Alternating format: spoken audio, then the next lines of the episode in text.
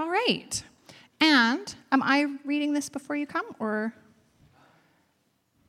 we have a reading from Romans? I can.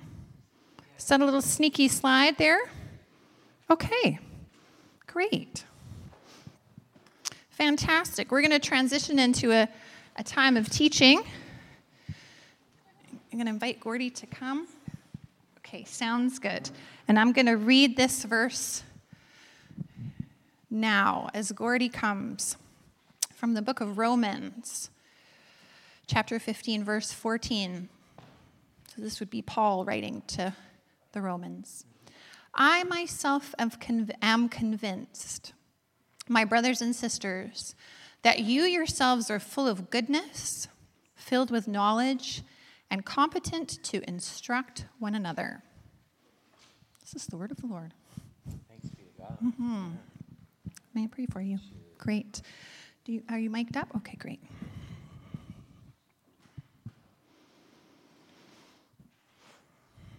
Come, Holy Spirit.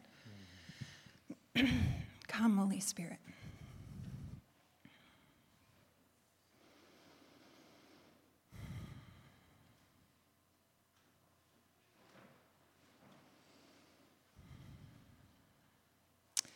Thank you, Holy Spirit, for your promise of who you are. You are the gift that Jesus told us would be better than his very physical presence with us. You said you would give us the words to say. You said you would comfort and encourage us, that you would fill us with all truth, and that your perfect love casts out all fear. We stand on all those things today Thank you for their presence in Gordy, who is your son, who loves you and loves truth and loves to use his gift of teaching to serve you. Thank you for the gift that he is to us. Thank you for the gift that this word is today. We pray again that there would be nothing that would keep us from this word and from this truth, and we speak peace over Gordy and over each one of us. In the name of the Father, and the Son, and the Holy Spirit. Amen. Amen. Thanks, Joanna. Thank Good you. Good morning, everybody. So, uh, yeah, I kind of had a little kerfuffle this morning, and it, it all boils down to me taking on one more task that I probably should have left till later. But it's all good. I'm glad I'm here. Uh, good to see you. Happy, um, what is it, 17th Sunday of Pentecost? And we're roaring towards Advent soon. Today we're going to be having communion. And this topic really fits well with communion. And mind you, I think based on our message, I think uh, uh, everything points towards the table. But particularly today, the first, uh, we're, going through a year series on sustainability. Our theme is sustainability, and there's probably few things that have um, derailed the train, uh, the church's, uh, the church train of uh, sustainability has been conflict, this issue of conflict. And how do we handle conflict as the church? And, um, and so, for that reason, we're doing a series called The Art of Civil Discourse. And I love this little uh, meme that Tay found uh, for my series. I think that about says it all right there. And we can give the altar call. Um, but does anybody know what this is? Maybe to introduce this series, does anybody know what we're looking at right there? Tide coming in, some waves. Uh, I heard somebody say tsunami. Where the river meets the ocean.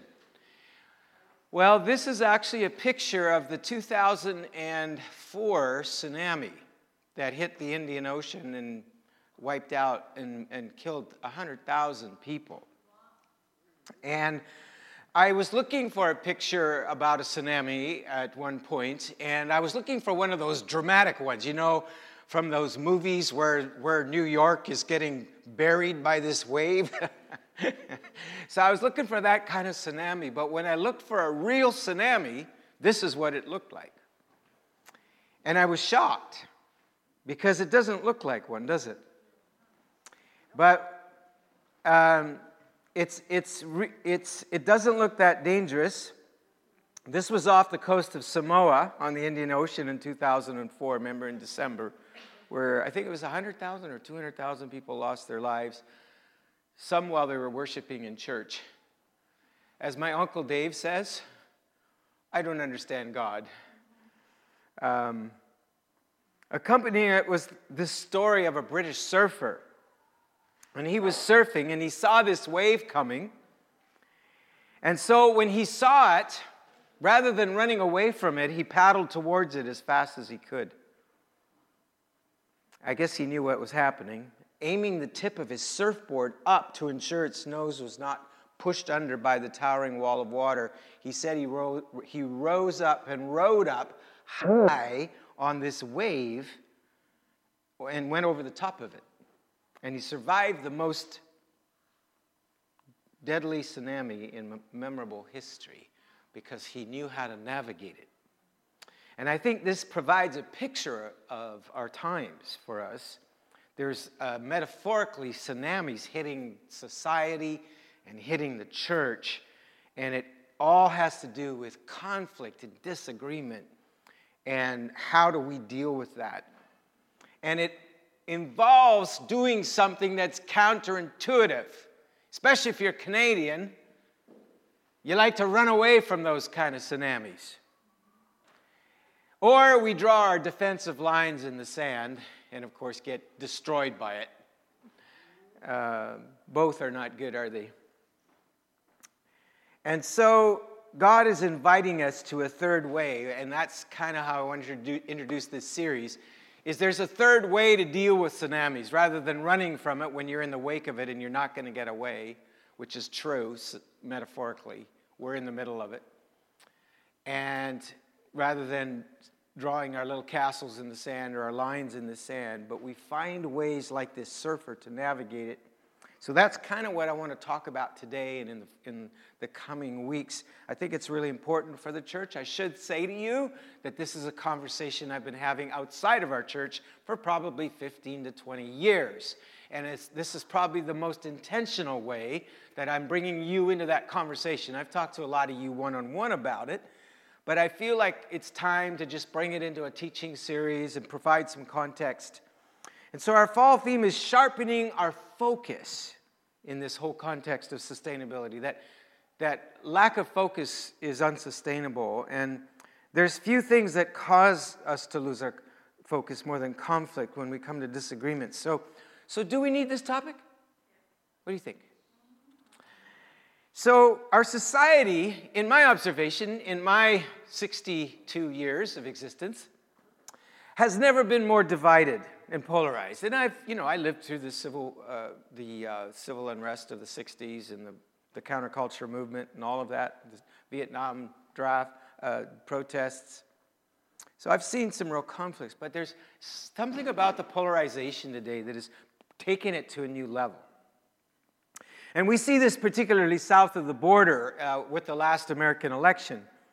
Uh, my uh, American friends tell me that this division, or political division, uh, goes right down the middle of family dinners. It destroyed American Thanksgivings in many homes. But this has not only been true of America, it's been true in other nations as well. One of our international homestays comes from a nation that had a similar kind of divisive election recently, and her brother was forbidden to come home for Christmas. It was unbelievable. Can you imagine? Because of his political views. And fortunately, the family recanted that decision and he did come home, but it, it speaks to the kind of conflict. I think with the ad- advent of social media, it's taken it to a whole new level. Uh, because we can put our opinions out there in a way that we never used to be able to. We used to kind of be able to keep things to ourselves and, and, and, and keep to our own crowd. But it seems like social media has provided a place where we have formed now these social silos. Do you know what a silo is? A silo is like if you're from the prairies, it's like where you keep your grain, or uh, it's a place where they keep nuclear uh, weapons protected uh, supposedly from protecting so, supposedly the public for, from these nuclear weapons.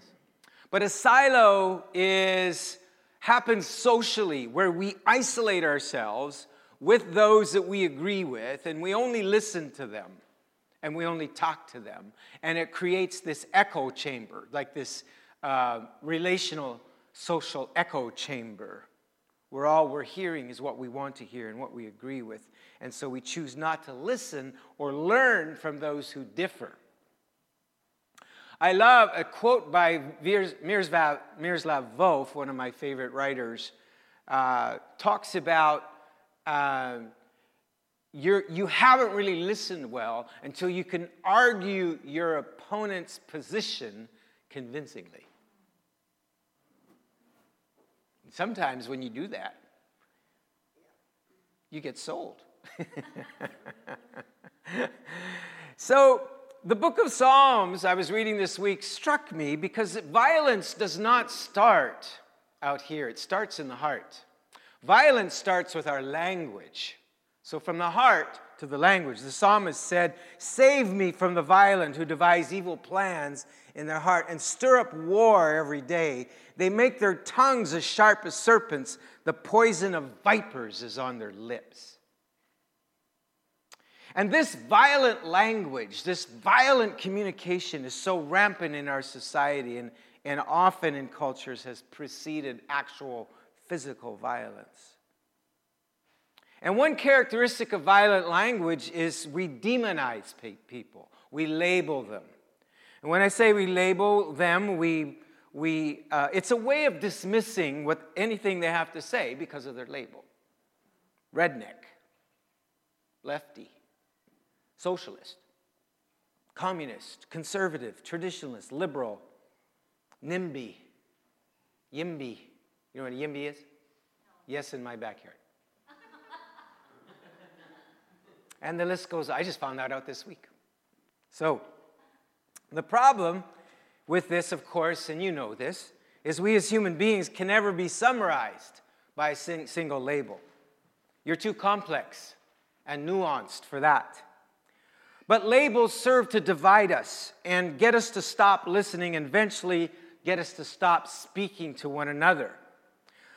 And contrary to the prayer of St. Francis of Assisi, whose feast we celebrated this weekend, and by the way, it was so cute, St. Francis of Assisi, they had this big sandwich board. I walked by it on Friday morning, and they said, We're doing the blessing of the pets.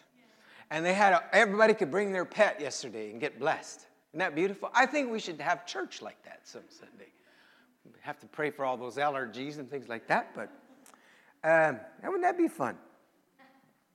And so, contrary to St. Francis' prayer, we become more focused on being heard than to listening, and we become more focused on seeking to be understood than to understand. And sl- sadly, this is no less true in the church. Surprise, surprise, surprise. The church was given by God as a sacrament or a gift of peace and unity in a fractured world. That's what this is about. But sadly, we haven't always done that very well. For example, my roots, my last name is Lagore, which in French I think is the blood, something like that. One time I was invited to lead a tour to Israel, and they misspelled my first name.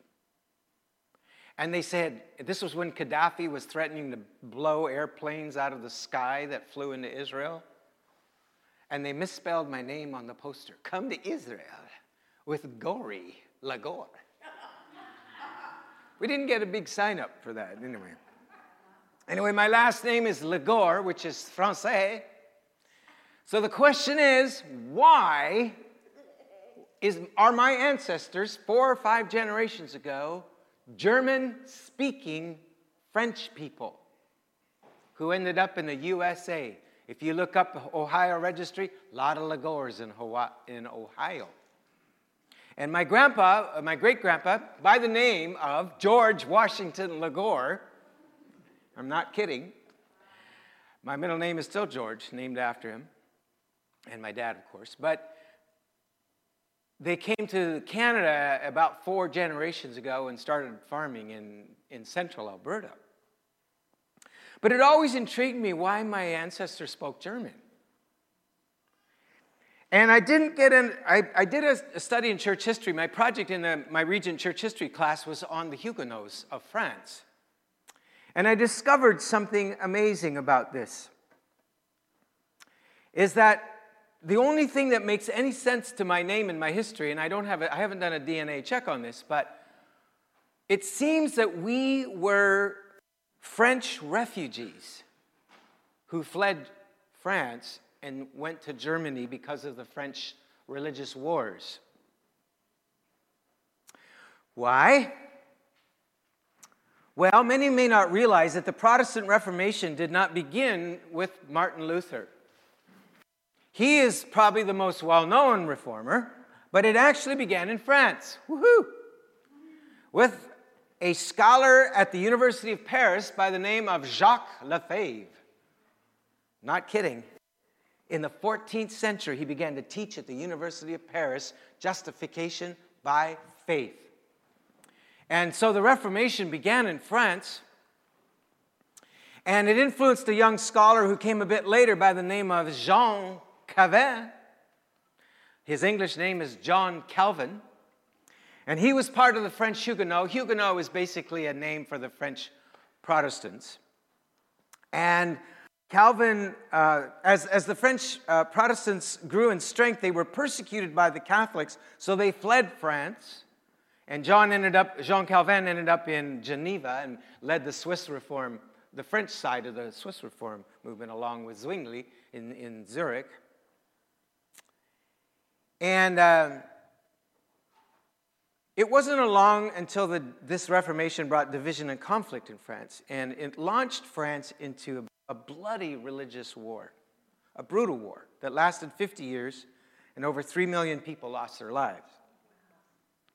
It was bloody, but not as bloody as the 30 year war. Has anybody ever heard of the 30 year war?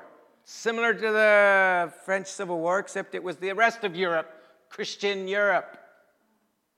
And these nation states that were usually characterized by either being Catholic or Protestant fought each other. And in that 30 year period, over 8 million people lost their lives.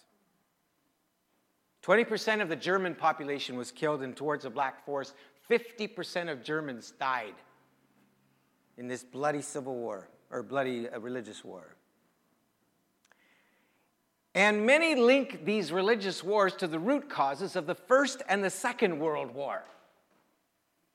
Now, what does it tell you about how we understand our faith? That the bloodiest wars of human history have been fought among so called Christian nations. Well, it all went wrong. See, we had this understanding of, of, of being unity and peaceful up to about 300 AD, and the problem came when Constantine, the emperor of the, Rome, of, of uh, the Roman emperor, decided to make Christianity the official state religion. And all of a sudden, instead of being the marginalized and the weak and the poor in spirit and the, the people of the Beatitudes of Jesus' Sermon on the Mount, we became the people who had the power. And we began to fight over it, over that power, with religious reasons with religious, you know, veneer for it. And so, what were the, the um, um, and that's why I tell Christians don't get online and, and, and, and accuse Muslims of being a violent, bloody religion. We got our own stuff to deal with. Okay, they have their issues, I understand that. But we got a bunch of fingers pointing back at ourselves. And, and I, I think it's very unfair to judge a religion do you want people to judge Christians by the Inquisition? Do you want people to judge you by the Crusades? No. So do unto others as you would have them do unto you. So, what were the issues? The Catholics and Protestants had problems sharing the same space. The Protestants found the Mass disgusting. They thought it was a recreation of the crucifixion, that the, that the Catholics were we're, we're crucifying Jesus all over again. And the Catholics would flaunt it because they'd come down Main Street in town with their Mass. And it was so revolting to the Protestants. Well, the Catholics had problems with the Protestants' loud singing. They'd get into these churches, they'd sing so loud and interrupt their contemplative peace. Now, I should say As I said, the church was a beautiful sacrament of unity for the first 300 years. But as a result of this blend of the, Inquis- uh, of the Roman authority and the church, by the way, many Christians fled that into the desert. That's where the monastic movements came from. The desert fathers and the desert mothers. They thought, we can't, this is, this is too crazy. And a lot of our spiritual spirituality that we, we learn today comes from those traditions and they, they felt like they needed to go into the desert, like the children of Israel did from Egypt, and like Elijah did, and other, John the Baptist and other prophets, to, to, to sharpen their discernment, to clarify their hearing and their seeing. And so this marriage produced the Inquisition. This marriage produced colonialism. That's where colonialism, the residential schools, comes from this marriage between the government and religion, the power. Now, I'm not saying Christians shouldn't be involved in government, but, it, but Constantine took uh, Christianity to a whole different level with this decision. And we've been struggling ever since with how to deal with power and influence in society. If I was to negatively call this, t- entitle this series, I would call it The Art of Disagreeing Lovingly this division continues to, to, to, today since the Protestant Reformation, since that first conflict with the Catholics. It didn't start, stop there. There was conflicts among the Protestants. You know, there was a place in Germany called Herrnhut, and a lot of refugees from all over Europe would come to this place for refuge, and then all the Protestants would be fighting each other at Herrnhut. And it took a miracle of God. It, it, there was a miracle that brought them together to form a wonderful missionary movement called the Moravians, but it was hard. There was war between the Calvinists and the Arminians, between John Wesley and George Whitefield in England. They say there's between uh, there's up to 50,000 denominations in the world today, and five new ones are formed every week. Do we need this series? Have I convinced you? So, in light of this, Paul writes, I myself am convinced, my brothers and sisters, that you yourselves are full of goodness, filled with knowledge, and competent to instruct one another. This is so powerful. Now, it seems benign. It's like, what, what, Gordy, what does that have to do with anything? It's simply this it is loaded because it, it's in the book of Romans, okay? This is a book that Paul wrote, which most people today misunderstood as an exp- exposition of the gospel. Oh yeah, if you want to understand what the gospel is, read the book of Romans. That's not what why the book of Romans was written. The book of Romans was written because the church in Rome was in the middle of an intense conflict. Paul had never been there yet, it seems. But there was a lot of Jews in the church at Rome but now there was a growing number of Italians who loved their pork. And the book of Romans is in the context of this intense conflict and disagreement on the issue of how Gentiles are to be included in the church, which was Jewish in its origins. And it doesn't seem like it's a book on conflict because Paul takes the first 11 chapters and he gives this exposition of the story we're in. Interesting. What's he doing? He's talking about our common story. He's talking about we're all part of this. It's the same God, and we're in the same family, and he, and he, we, you know, we're all sinners. We need grace. We need the same mercy. We're all in this together. Very powerfully lays it out. So he doesn't actually deal with conflict till chapter 14. I think he starts referring to it in chapter 12 a little bit when he says, As much as lies within you, live peaceably with everyone.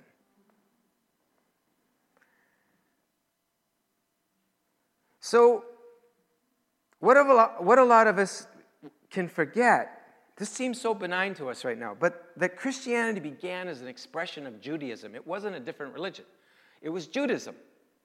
Jesus was Jew, that all the apostles were Jew, They knew God loved Gentiles, but, but, but, but, right? There's all these buts with Gentiles.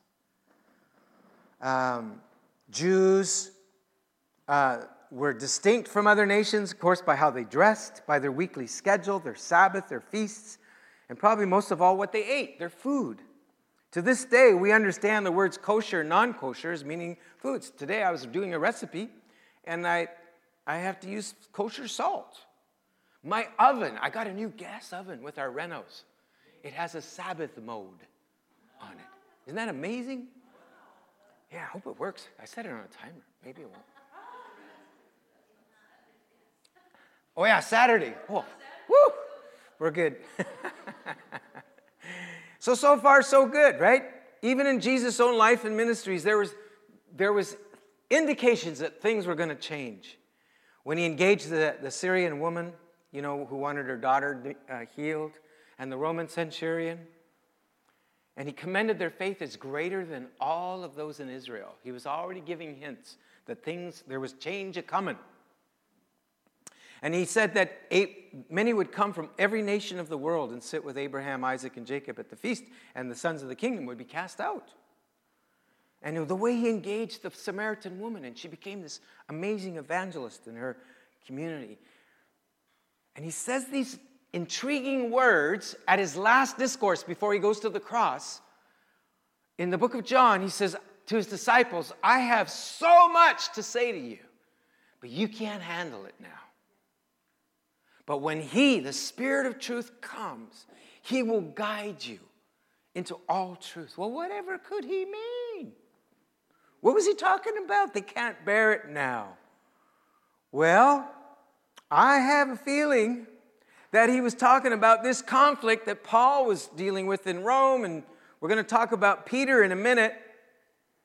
But I think, I think there was just a whole world of slavery that was going to be abolished. And at that time, they couldn't comprehend.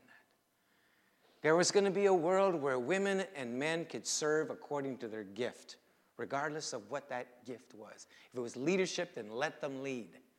I don't think they could comprehend that at that time in a patriarchal society. And the fact that Gentiles, Goyim, non Jewish people would have an equal say, equal place in the family of God, not only to be in the church, but they could lead.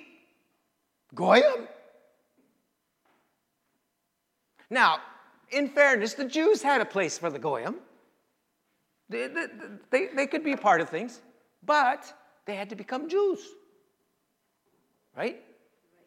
And if you were a full grown man, that was bad news. Ow. It hurts bad enough when you're a kid. I, I just vaguely remember it. But when you're growing up, I've heard it's, it's like really bad, right? And uh, so, so, so the men had to be circumcised, and everybody, you know, you had to become Jewish if you were going to become part of the family of God. So they had a, they had a theology for that. That was fine. They were able to live with that. But then the unthinkable happened. To the guy that was marked as the leader of the church at the time, Paul hadn't really come around yet that much. It happened to, to Peter. And he was on his usual Sunday afternoon nap after he'd preached. He was tired. He'd finally found his keys, and life was good again. He'd been on this extended mission and he's, he's having a nap at a guest house in the city of Joppa, which is modern day Tel Aviv. Scripture says he started feeling quite hungry. And he was waiting for supper time, and all of a sudden he went into trance and he had a vision of all this non kosher food. There was bacon, ham and eggs, bratwurst sausages, steak and lobster, shrimp pasta, and boiled octopus. Now you got to understand that this was horrifying to Peter. This was this was revolting. This was disgusting. And a voice said to him, Peter, it's dinner time. Rise and make supper. And Peter said, Lord, he said, I would never eat anything like this that's unclean. I would never do this. Now, he was commanded to do something that was regarded as an abomination in the book of Leviticus. It's the Hebrew word tobah, which means detestable, offensive, and disgusting. So get this the Holy Spirit is telling Peter to do something that's disgusting to him. And this happens three times. This sheet comes down, and um, that word uh,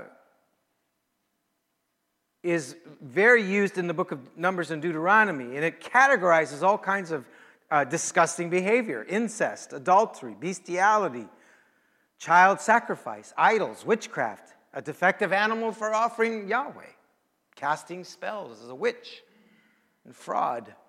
It's the same word used that describes shellfish and this unclean food. So Peter morally put it all in the same category.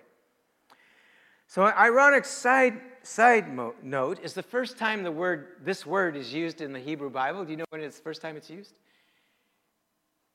It's fascinating.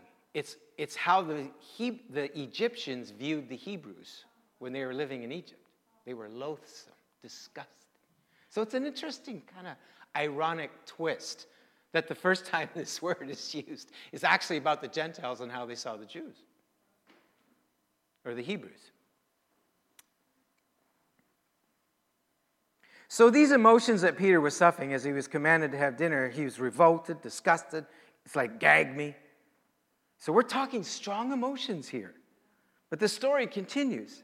As the vision ends for Peter and he's pondering its meaning, there's a knock on the door, and unbeknownst to him, a Roman centurion in a Roman regiment up the coast called Caesarea. It's still there. There's a national park in Israel called Caesarea was visited by an angel and told to call for Peter. So this is a goyim, this is a Gentile. So Peter's invited. He makes the day journey, realizes this vision is very uh, significant. And he arrives at the house of Cornelia, and it's, he's invited all his friends and family. And Peter comes to the threshold and he realizes the house is full of goyim, and he can smell bacon and eggs and you know, ham and So the scriptures say, while talking with him, Peter went inside and found a large gathering of people. He said to them, You are well aware that it's against our law for a Jew to associate with a, or visit a Gentile. But God has shown me that I should not call anyone impure or unclean. So when I was sent for, I came without re- objection. May I ask why you sent for me? So, first of all, he's really arrogant. I'm, so, I'm, I'm surprised they didn't just boot him out of the house. Not a great way to start, Peter. Uh, but he comes around and he, he begins to speak. And he said, I now realize how true it is that God does not show favoritism. So Peter's going through, the Holy Spirit is working in him. And he, he accepts from every nation the one who fears him and does what is right. You know the message God sent to the people of Israel, announcing the good news of peace through Jesus Christ. He is Lord of all. You know what has happened throughout the province of Judea, beginning in Galilee after the baptism that John preached, how God anointed Jesus of Nazareth with the Holy Spirit and power, and how he went around doing good and healing all who were under the power of the devil because God was with him. So, what's Peter doing? He's telling the story. It's the story that embraces everyone and tells them that everybody matters to God. He's telling the story we all love to tell. I'll never get tired of telling it. The story of God's rescue mission, the story of a broken-hearted God and Father who wants his kids back. And when we got it all wrong, he didn't give up on us and throw us in the garbage heap. But he developed a plan of rescue, but it was really strange. Because the, the scandal of it is, is that God himself would not do it without humanity. And God himself became human. He lived on earth as the ultimate human one, which is what the Son of Man means when Jesus referred to himself as that. And he showed us how to live the ultimate human life. And he lived, died, rose again, conquered death, and calls us now to join him in that mission of rescue, of peace, of reconciliation, of mercy, with the message that everyone, everyone matters to God. It's the message of Luke. Chapter 15, the shepherd and the sheep. It's the Luke that, message that not only the rich matter to God, but the poor. Not only the men, but the women. Not only adults, but children. Not only white people, but people of color. Not only straight people, but sexual minorities. They all matter to God. That's my story. By the way, congratulations, Gloria. She's kind of got this glow on her today. She's a grandma.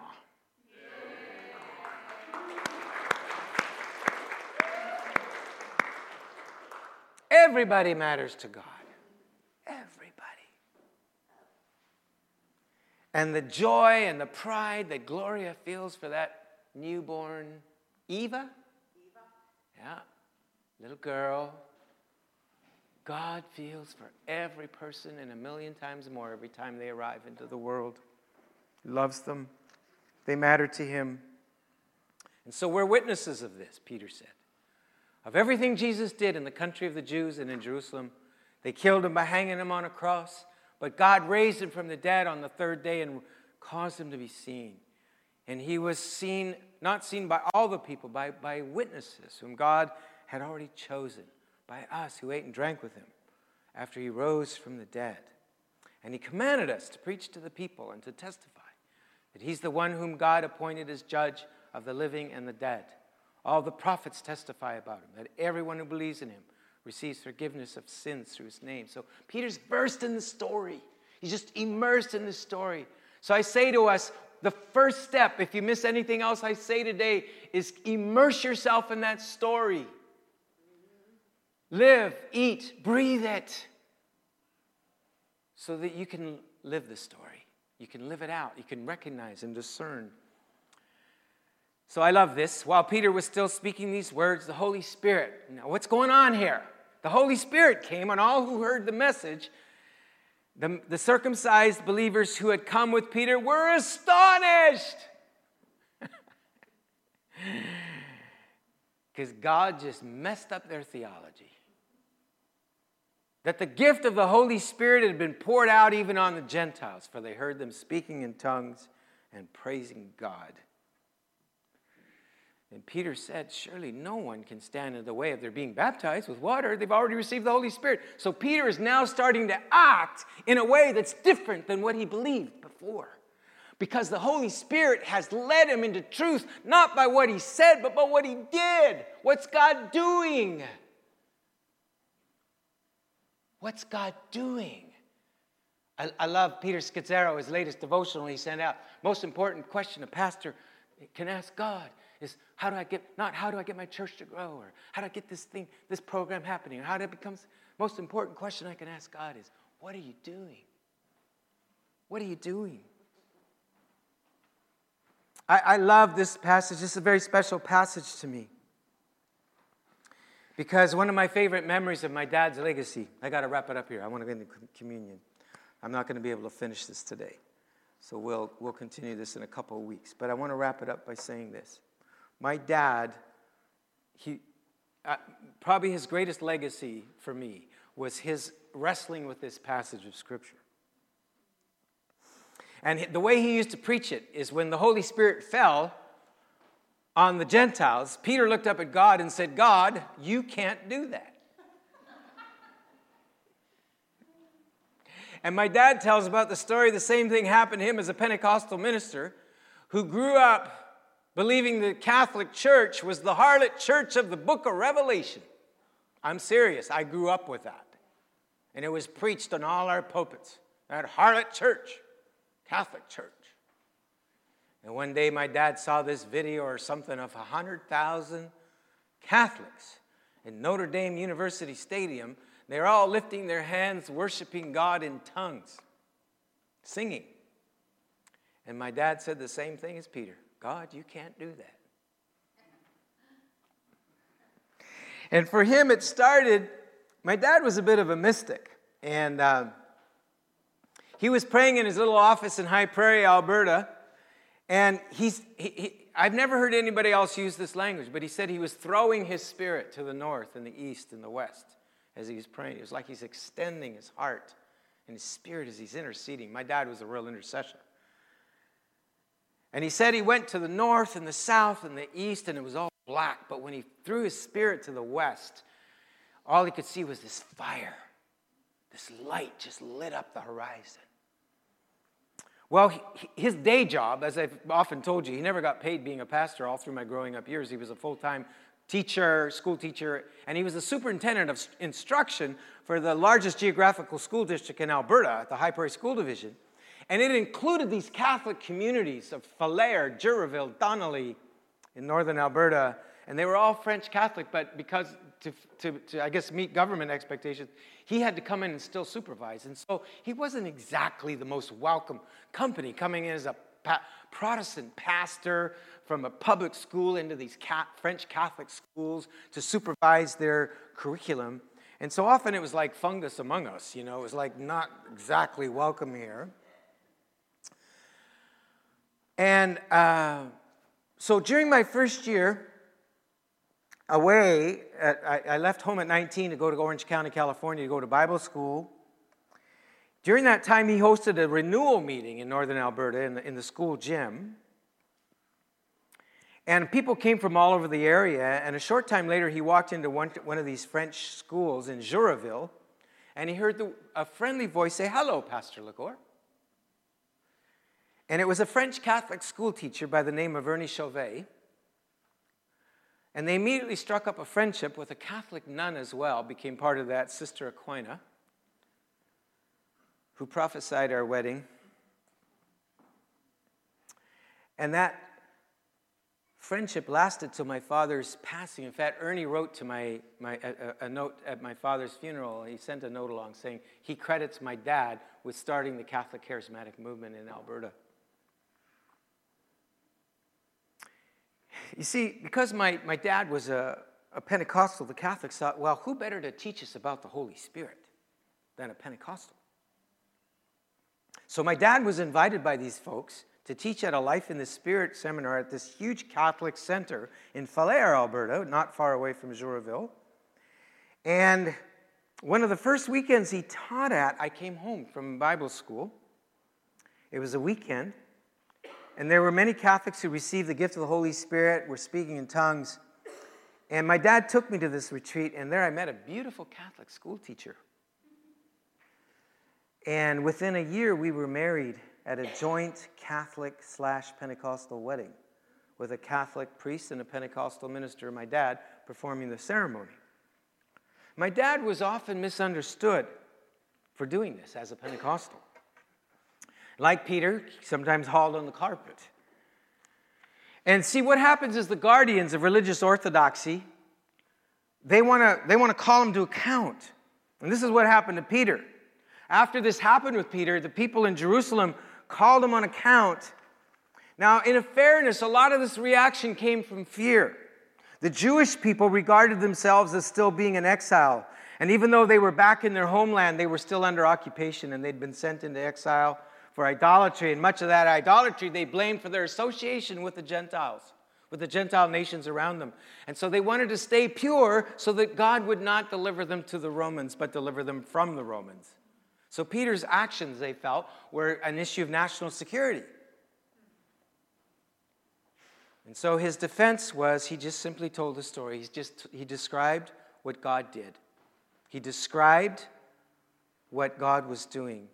And this brings us to the most important first point of, uh, of civil discourse in the church is first spirituality, then theology. And what do I mean by that? Now, we love the Bible. The Bible's a beautiful gift, but let's, let's remember some people love the Bible more than they love God. The Bible is vital, it's a vital document of the story of our encounter with God.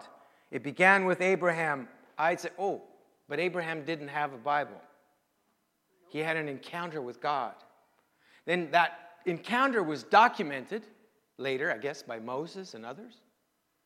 And then, then we refer to those encounters in our ongoing encounters with God. So it's not like we go, oh, that was nice, let's, let's look for something different. No, there's a consistency and a continuity in that story. But we get in trouble when we put our theology before encounter with God. There's a story we're in. Christianity is about encountering God or spirituality, and theology provides the language for those encounters. But the problem with theology is language is also always changing. And guess what? As we've seen from this story today, God is always up to something. And He doesn't mind messing with our theology to do it. So I think that's very important because this comes into the whole into play with the whole idea of civil discourse. So I had much more to say to you today, but you cannot bear it now. but the Spirit will lead you into all truth.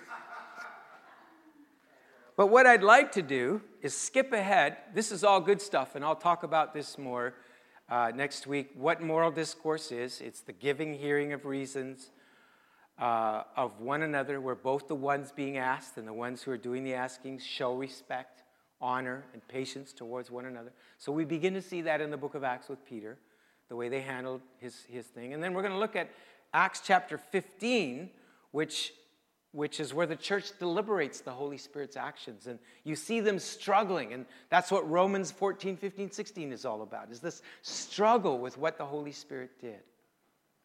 Now, as I said on uh, a little earlier, Saturday was St. Uh, Francis of Assisi feast day. Actually, I think it was Friday but they celebrated yesterday. And one of my favorite prayers is this one by St. Francis, who, in the middle of the Crusades, when Christian leaders were telling military leaders to attack the Muslims in the Middle East and win back Jerusalem, the Sultan of Egypt declared war against the Christians and he offered a reward for 5,000 Christian heads. So St. Francis somehow got in a little boat with one of his little friars and they, they sailed across the Mediterranean to Egypt unarmed and appeared before the Sultan of Egypt, the one who had asked for the heads of all the Christians. And they were so vulnerable and so weak and so foolish, it totally disarmed the Sultan. And to give you the Coles notes of what happened, they formed a friendship that lasted a lifetime of loving mutual discourse. To this day, we don't know whether the Sultan became a Christian, but to St. Francis, it didn't matter. And he has this prayer that I love Lord, make me an instrument of your peace. Where there is hatred, let me sow love.